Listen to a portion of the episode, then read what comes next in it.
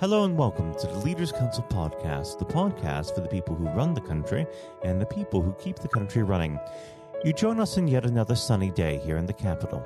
I'm Matthew O'Neill, and today, as always, we ensure that we have a variety of distinct perspectives on leadership. First, we're joined by Philip Wells, director and founder of PetShed, a family run pet shop located in Swindon. Philip, hello. Hello, good morning. Good morning. Thank you for coming on the program today. Now, normally we get straight into the subject of leadership, but considering the ongoing COVID outbreak, let's start there. How has this affected your business? I'm sorry, I didn't quite catch that one. How has COVID 19 affected your business? Um, I can't say we've suffered as much as an awful lot of other businesses. We've been class as essential, we were able to carry on trading.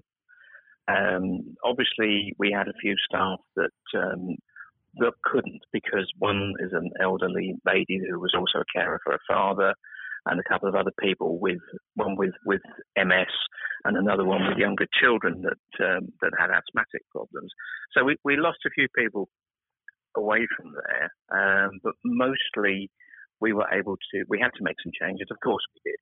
We, we put in a one way system, um, we segregated areas, we put lots of markers down, but we were still able to carry on, I wouldn't say as normal, um, in, a, in a way that an awful lot of people weren't able to. Now, of course, uh, there's been quite a lot of uh, reports in the media about uh, people taking on pets during uh, this period of time as companions. Yeah. Have you uh, seen that trend uh, yourself? We have, yeah, we have seen quite a few uh, new pets. Uh, it does worry me a little bit mm. um, that uh, people taking on animals at a time when they've got lots of time on their hand. Um, in the next few months, quite a lot of them will not have that amount of time and won't be able to devote the time needed to the animals themselves. And that does bother me because a lot of rescue centres are already uh, bursting at the seams. Uh, and I just think that that's another problem that might become worse as time goes on. Well, uh, what should we do to address this and make people aware that uh, a pet isn't just something that they have when they're bored? I, I think that the problem lies uh, in a lot of cases with the industry. We've made a lot of changes in the industry with uh, licensing uh, and how we sell animals, but the problem is that there are so many other ways. I mean, we've we've had people come in that have driven miles around the country to, to get a puppy, and quite often um, they haven't followed the guidelines that we all put out, which is that you should see the animal with its parents, um, and you should uh, obviously make sure that it's got all its injections and other bits and pieces. They just want an animal and they want a pet, and you've had people driving sort of 100, 150 miles to buy a dog, and and somebody's you know, picked it up at a service station, a motorway service station. And, and until you address that, that's a society thing. The trouble with modern day society is that everybody wants everything now, um, mm. and they don't look at the consequences of, of the actions. I think one of the one of the biggest problems is that none of these things are regulated. And um, I know I go back a long way with this, but I think things like having a license to keep a dog was always a good way of making sure that you know there's some element of responsibility um, on the owner, on the owner to um, to, to make sure that they know what they're taking on. And I think that it's a bit like taking a test in a car, isn't it? You have to you have to have lessons to drive a car, but anybody can pop down the road and buy a dog and not know how to keep it. Now, of course, we're here to discuss the concept of leadership, so we should probably move on there. I always like to start this part of the conversation off by asking the same simple question What does the word leader mean to you?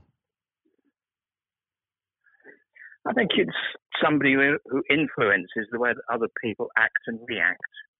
Um, you know, you can be in charge of something, but not actually lead it.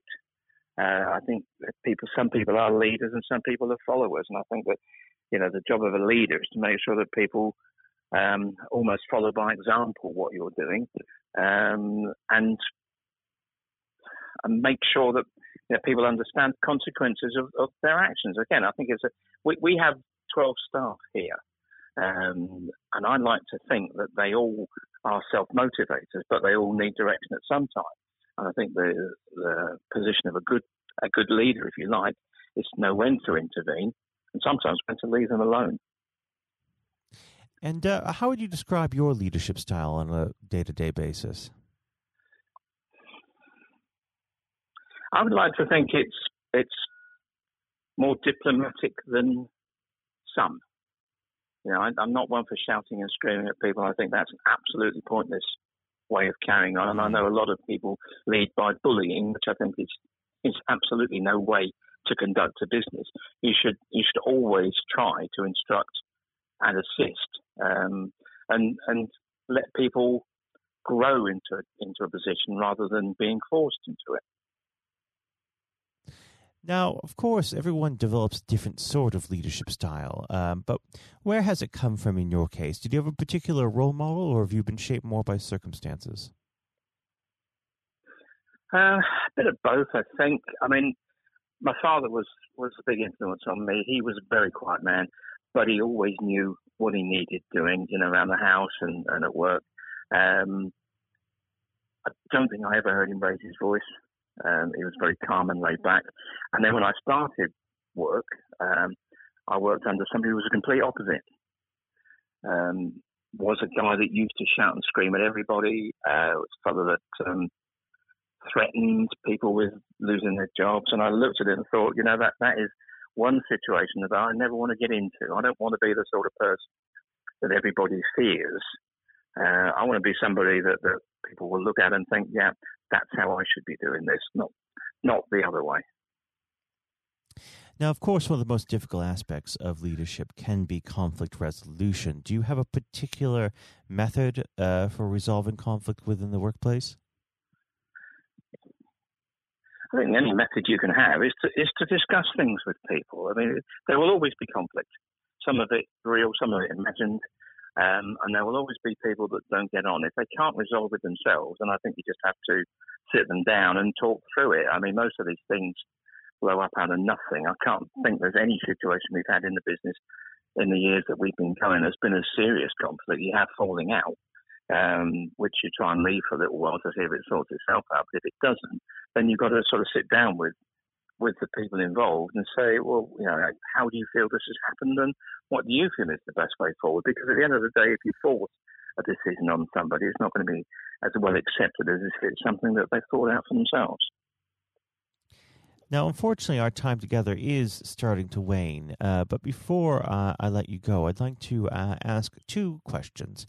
Firstly, uh, if you were to advise a young person uh, on to who uh, they should be emulating in a leadership sense in business, who would that be? Well, that's a tough one. That is a tough one. I would always, I don't know, if, you look at the people around the world who have become successful, I mean, obviously, the, the obvious people are the likes of the Richard Bransons and the Bill Gateses of this world. I, I think that um, the way they began uh, is a good role for anybody to try and follow. Um, but in many cases, I think it's more because most people are never going to get to those heights. So the, the best thing to do is to find a local, smaller business that is well respected, and everybody will know one of those, and try and spend get some work time with them, a bit of uh, work placement or volunteer work, just to see how they operate. Because at the end of the day, at this level, the problems and decisions you have to make are so much different to the big corporate decisions that, that those other guys will be making. Um, they're, they're far more lower key, if you like, but also far more important to a smaller business. And if you had to uh, set out now in the next 12 months, uh, where do you think PetShed will be moving towards? Uh, what would that be? I think if we were starting now, uh, I don't think we'd do too much different, if I'm honest. I just think that what I would try to do is, is become more community based. Um, maybe look at ways of, of getting involved with schools, with education of, of how to keep pets. Um, I think that's a, a, way to move forward. I, I, think if you can become somewhere where people go for knowledge, I know that doesn't always work because an awful lot of time it's they, they take the knowledge from you and then go and buy somewhere where it's cheaper. But at the end of the day, I think if you can get involved in in helping people to make the right decisions as far as keeping animals is concerned, then they're more likely to stick with you for uh, ongoing advice and purchases.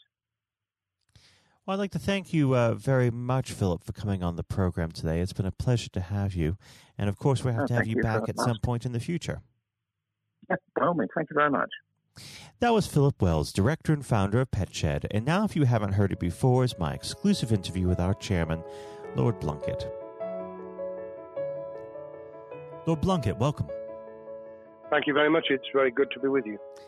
Um, well, of course, uh, nothing is being said uh, at the moment other than COVID 19, uh, which uh, we must touch on. Um, what would your message be to small businesses who are trying to keep going? Well, I think the last ones standing will be the ones that thrive when we get back to some sort of normality. So it's have confidence and courage. Obviously, take advantage as far as you can of the government help. I think that Rishi Sunak, the Chancellor, has gone about as far as you could have expected. Mm-hmm. In the circumstances, there are obviously small businesses that fall between the cracks. Those who uh, don't have um, defined premises can't benefit from the business rate waiver. Uh, have not really been able to demonstrate that they can uh, adhere to the PAYE for furloughing staff, and of course whether they can receive the the grant, 10,000 or 25,000, all, all, of those who can uh, are obviously able at least to benefit from that for the time being and look to the future. But I think the second thing to say, and they don't need me to tell them this as a politician who, who did once do a business studies qualification, which is that it will be a different world and being able mm. to hmm. think about how that world will look in a year's time and be creative about it and learn from not just what's happening to you at this moment in time, but to others around you and the sector that you're working in, that will be really important. Do you feel that the long term uh, effects of uh, the COVID 19 outbreak uh, will, in some ways, be positive uh, for British industry? Well, only in the sense that people are having to be creative, they're having to adjust and innovate. Therefore, they're thinking about more productive, if you like, greater productivity ways of delivering the same service or delivering the same products. And in that sense, I think we'll have temporarily at least very much higher unemployment than we've become used to, but we'll probably have a burst of productivity, mm-hmm. which will help with the recovery. Whether it will help with the inequity of the way in which our economy is imbalanced, both between services and product productivity and, and production of goods and services, I'm not sure. What we will need to try and do is to ensure that the geographic imbalance that exists is, as far as humanly possible, is dealt with by both uh, the entrepreneurship and innovation from the bottom up and targeted government help, which will still be needed. And we are now in the throes of the kind of borrowing that we saw back in 2008 to save the banking and economic system. We're, we're having to do that to save the whole of our productive business and mm-hmm. commerce, and I think that will have to be sustained for some time. Do you feel that people will take a second look at global supply chains in the wake of this outbreak? I think there's going to be much more creative ways of using local supply and linking up inside sectors much more effectively. And I hope that the Leaders' Council will be able to play a part in that in the sense that people who mm. have something in common, a synergy in terms of what they're delivering, whether it's a service or whether it's manufacturing or whatever, uh, will be able to see that there's a, a, a good outcome from n- knowing the sector better, linking with people, not just geographically, locally, but those in this country who may not have been on the radar in terms of what they produced for the supply chain. And of course, um, ensuring, because there's quite a lot of fraud going on as we speak with um, people getting into cyber attacks, that they'll also take account of going into the the cybersecurity side effectively as well. The more we are online, the more people who are working from home the more vulnerable those businesses and their supply chain become. And that's something to think about as well. How important is strong leadership at the moment? Well, I actually think that it's brought to the fore leadership in a whole range of areas from obviously government itself, and there's been ups and downs with the Prime Minister's uh, severe illness, but all the way through the public and private sector, people have, to use the jargon, stepped up, and they've shown uh, local, regional, and national level the kind of leadership that Britain historically was very good at.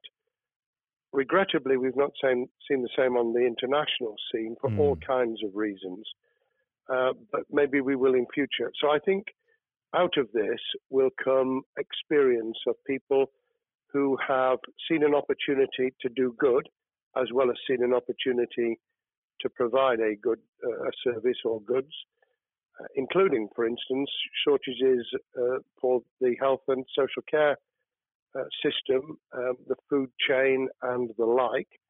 Uh, but also, I think, in terms of seeing the, the synergy between the private and the voluntary sector and using people's uh, commitment to each other in a very positive way. I, am not sentimental about this. Things will revert. Mm-hmm. But actually, I think there's a, a kind of moment of moral judgment of people feeling that they've got a role to play outside the immediate survival that they're engaged in. And if we can hang on to a little bit of that social responsibility, that will be a very positive outcome. Absolutely.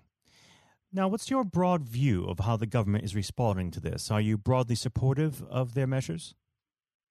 Well, it may surprise people to hear that, that I have been very supportive. Of course, there's been legitimate criticisms about the speed of response on protective equipment and on issues relating to testing.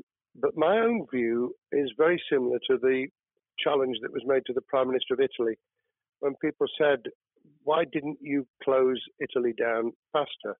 And he said, A fortnight before we did it, I would have been considered to be a madman and nobody would have agreed to do it mm. if I'd tried to move too quickly. And I, I, think that's something that we need to reflect on here in the UK. We, we may have seen the signals elsewhere uh, across the world and taken them more seriously at the time.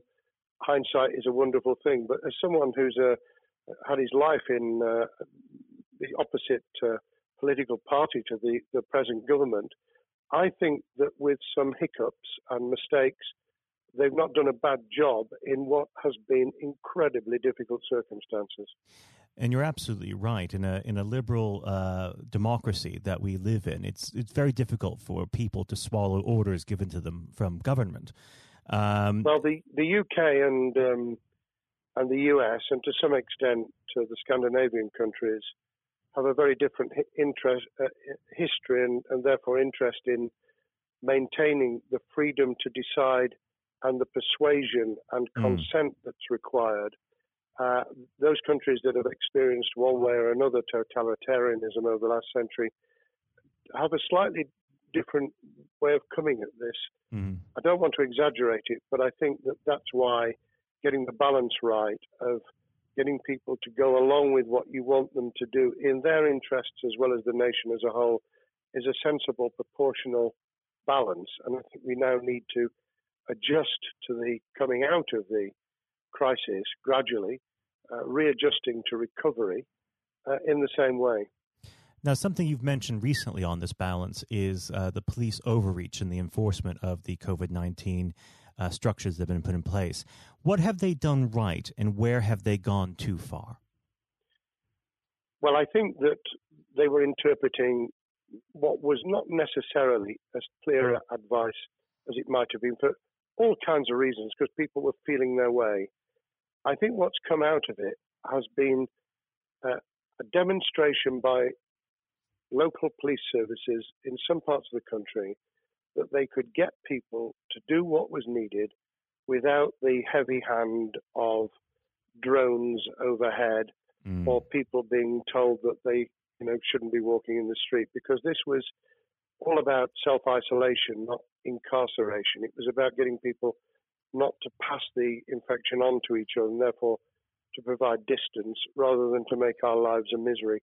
Those police services that adopted that policing by consent and chivying people along did really well. Those who went over the top, I think, soon got a very substantial pushback. And one of the strengths of our democracy is that you could have that debate. People could say, I'm terribly sorry, we, we think the police force in our area has gone over the top. And that in itself is a constraint and uh, a readjustment.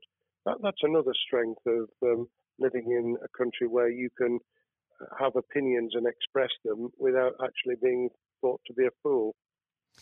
Now, of course, uh, the government has faced criticism uh, that they were slow to react, uh, and Boris Johnson wasn't present at the early COVID 19 COBRA meetings.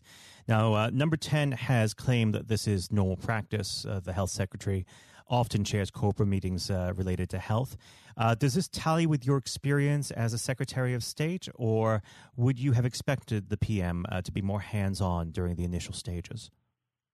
I think different prime ministers do have a very different style. And Boris's style, which I think will now be considerably adjusted, was very swashbuckling. In some senses, delegating is a good thing, uh, as every leader of every business or public service knows. Those who try to pull too much into themselves end up with a massive bottleneck, uh, great uh, failure of trust and the inability of people to show what they're worth and to, to demonstrate their capability.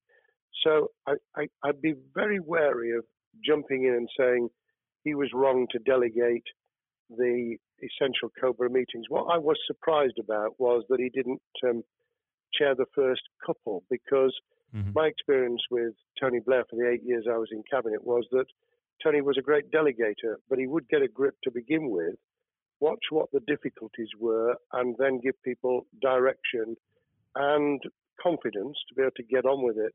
So looking back, I think Boris himself probably thinks, God, I wish I'd spotted the signals from elsewhere in the world more rapidly and I'd just been there. However, this also raises another issue. All of us in positions of leadership need good teams around us. Mm-hmm. I think after this is over, he will be assessing those who really did step up and those who demonstrated their inadequacy. I think we'll probably end up in a year's time with a much stronger cabinet than we have today. Well, absolutely. And of course, uh, we've seen a, a significant uh, drop in the visibility of uh, certain special advisors like Dominic Cummings uh, during this uh, entire period. So it'd be interesting to see how that pans out. Um, well, now- it's certainly readjusted the role of those behind the scenes with those who should be taking the decisions having received advice. Obviously, there's been a complete transformation in the profile of experts, if I might use that term, who'd previously been denigrated. Mm-hmm. Scientists, medics, people with behavioral science uh, understanding. My only criticism was were we getting wide enough advice? Were we narrowing it too much to a couple of key centres in London. But that's because I've always been adverse to everything being London centric. I think there's great expertise, wisdom, experience out in the sticks, and uh, we should use it. Uh, rightly so. Um, now, was part, pandemic planning part of your time as a minister, particularly perhaps uh, when you were Home Secretary? Well, it was, but it was on the back of risk arising out of counter-terrorism measures. Right. Uh, I was the Home Secretary for three months when the attack took place in September 2001 on the World Trade Center and beyond. But we did an enormous amount of uh, scenario planning, both desktop and, and real. On the back of that, it was very heavily orientated to future developing terrorism risk. I certainly got involved with talking about pandemics. I remember being at a seminar in Edinburgh where the university there had done a lot of work itself on the issue of pandemics. And of course, we, we saw SARS and other things emerging. I, I think it would, people have criticized the government for not picking up the report from 2015, five years ago. I think that what happens is human nature kicks in you deal with what you're immediately faced with. Mm. You you can you can sponsor reports. This is true of business planning, of course, as well, and scenario planning for what business continuity will look like, recovery plans for business, what will happen if um, there's a cyber attack, what happens if there's an energy sh- uh, shutdown. Um, these kind of things you, you can look at, but you're immediately turning your eyes to what's in front of you. And had we picked up a bit more on the danger from Ebola and SARS and what have you in the past, then we might have said, what if something hits us in the developed nations that we don't have a vaccine for, mm-hmm. that we can't immediately whisk up uh, protective materials or equipment or, for that matter, medicines that help with recovery, all of which we now see are a danger. I think this will make an enormous difference to the planning for the for the years ahead. I hope it will be widened so that we don't just look at what's happened, but very rarely do you see something exactly repeat itself some of the circumstances will be, but others won't. So that's why I've put emphasis in what I talk about on looking at the other virus, the cyber attack uh, scenario, mm-hmm. which could be just as dangerous in a uh, a world of just-in-time provision. One of the miracles of uh, the modern developed world, except for the very poor, has been the distribution of food. A lot of it on computerized, uh, technologically advanced systems, if that were to come down, we'd be in real trouble. So I think we need to think those sort of scenarios as well. So have a full plan across uh, both sectors: uh, biological warfare, pandemics, and uh, cyber warfare. Yes, and to do so on different levels. I think again, thinking of thinking global but acting local, we mm. need a lot more to think about what would happen if something took shape that actually broke down those national and global chains and how we would cope. And without, uh, obviously, we've got enough fear and anxiety to last a lifetime. Without creating even more anxiety, we can think about those things for the future in a more rational way, I think. Now, aside from the physical uh, threat of the virus, one of the things that people are vastly worried about is the effect on uh, the economy, not just national economy, but also the world economy. Um, now, it, it, has been said by certain parties, um, and uh, I'd like to garner your uh, thoughts on this. Is there a danger of the effects of the lockdown being even worse than those of the virus? Were it be prolonged, I fear that that balance would tip the other way. It is about proportionality. It is about balance. It's the wisdom of Solomon, really, to, to get the moment right when you start to move and then to move quickly.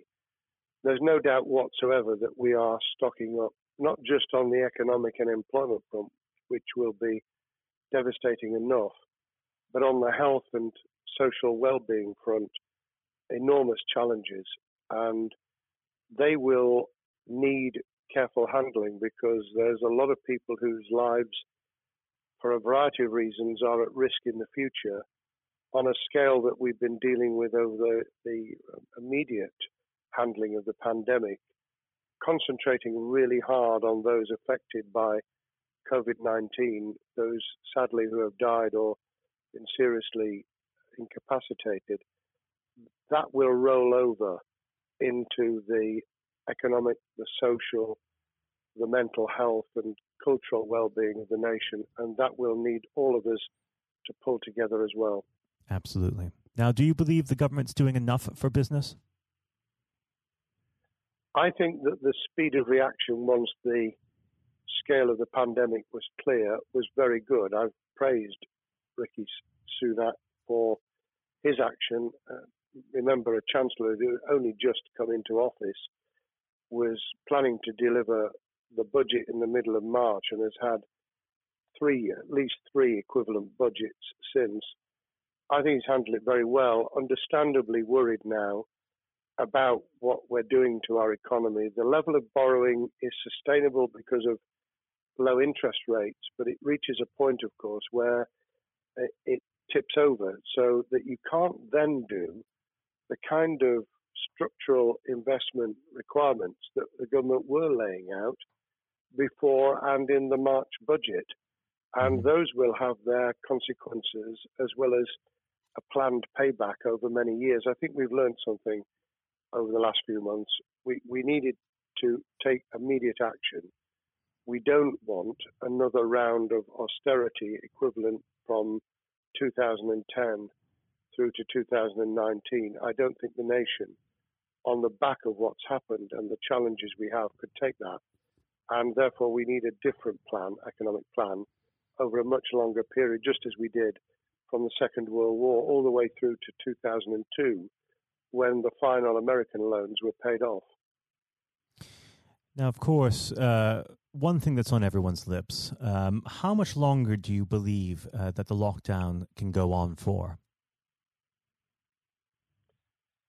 I believe that we need to be substantially back in action as an economy in June. This obviously is led in terms of places where people would meet in large numbers, having to uh, adjust to the fact that it will be longer for them.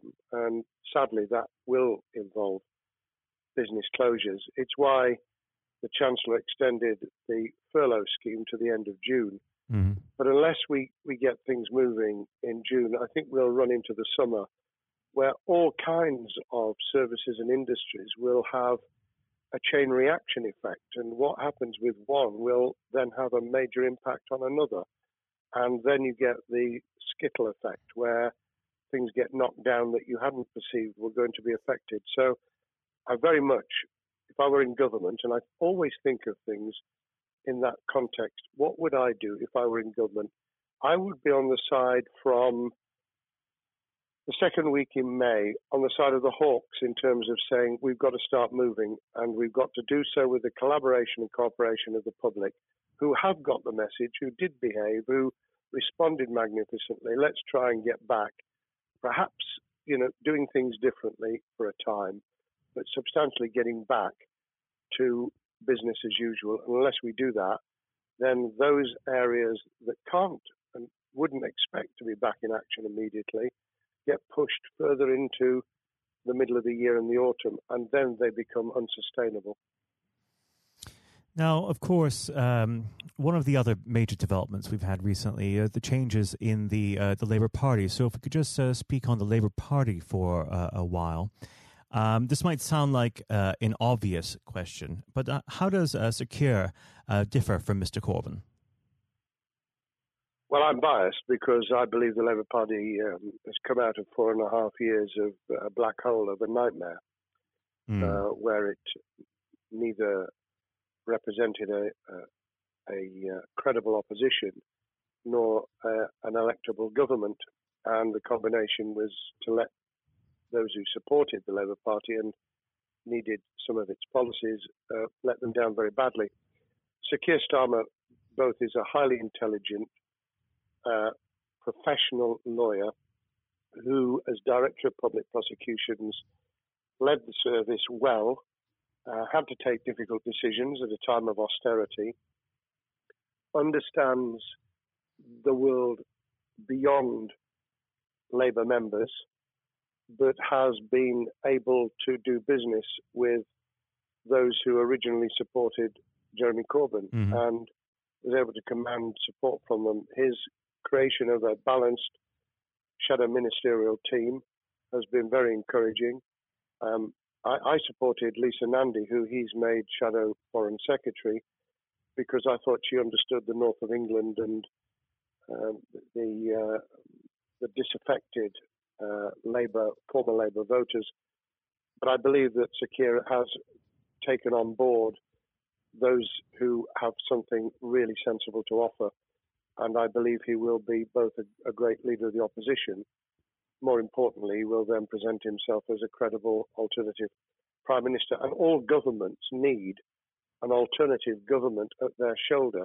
Mm. Uh, it was true of us from '97, and it took the Conservatives some time to recover and to get to that position, but they did, and the Labour Party will, and that's crucial for our democracy. All of us need to understand and appreciate that a living, breathing, functioning democracy requires uh, a credible, confident, and uh, in many ways uh, supportable opposition as well as a government that we clearly want to do well because none of us want, as we didn't with the COVID crisis, none of us want the government to fail.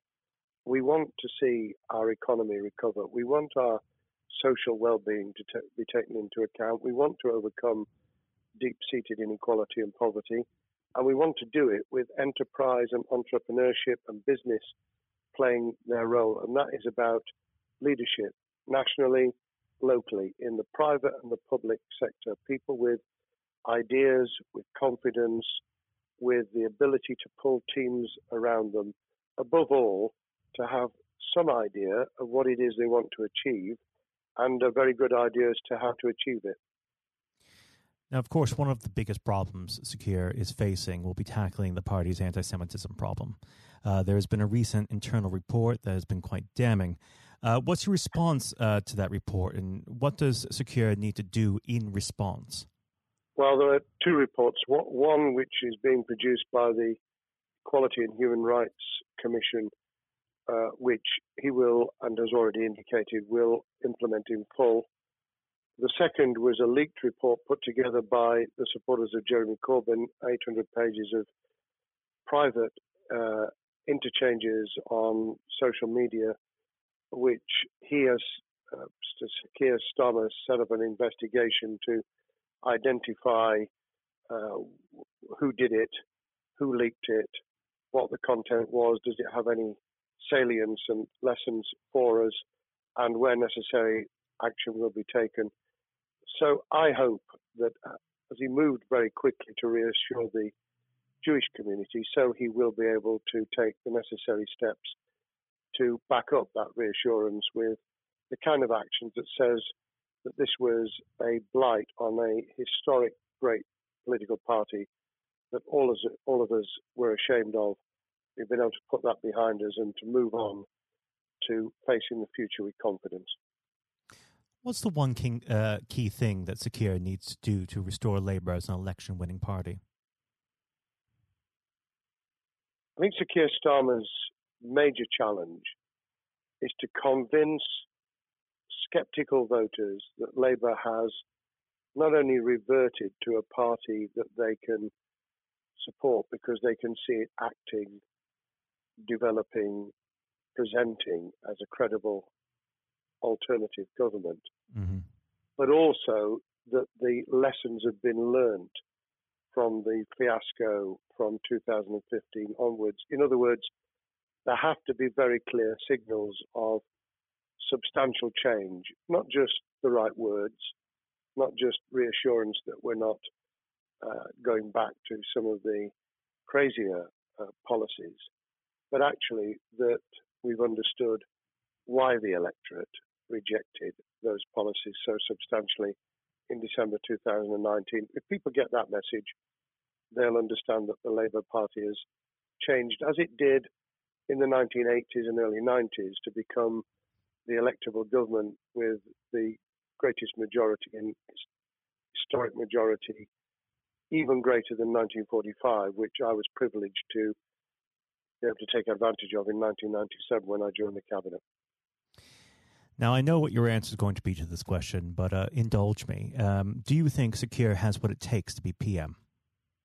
Yes, I do. I think he has the background, he has the experience, he has the professionalism, he has the forensic uh, mindset, and he has the confidence to have put a team around him which will ensure that it will work. And those elements are true of all leaders. Ideas, ability to build a team, to have confidence in that team, uh, and to be able to demonstrate leadership in practice, sometimes at the most difficult times. And, you know, the Leaders' Council, those sharing their thoughts with uh, uh, the kind of thing that we're doing now uh, with uh, a podcast, but also joining us in linking up in that network of people who can support and help each other and learn from mm-hmm. each other. That is what needs to be done in politics as it needs to be done in business. Thank well, you very much indeed, Matthew. Well, really thank you for coming on the uh, the program. It's been a, an absolute pleasure, and I look forward to speaking with you again. Thank you very much, and good luck to all those listening in what has been a nightmare scenario. Good luck for the future. Have courage, have confidence, and yes, listen to those who know more about business than I ever will. Thank you, Lord Blunkett. Thank you. This has been the Leaders Council podcast. Thank you for celebrating excellence in leadership with us. I've been your host, Scott Challoner. Until next time, goodbye. Thank you for listening to our podcast. The views expressed within the podcast do not reflect the views of the Leaders Council of Great Britain and Northern Ireland, its parent company or subsidiaries, members of staff, or other guests of any other person therein associated.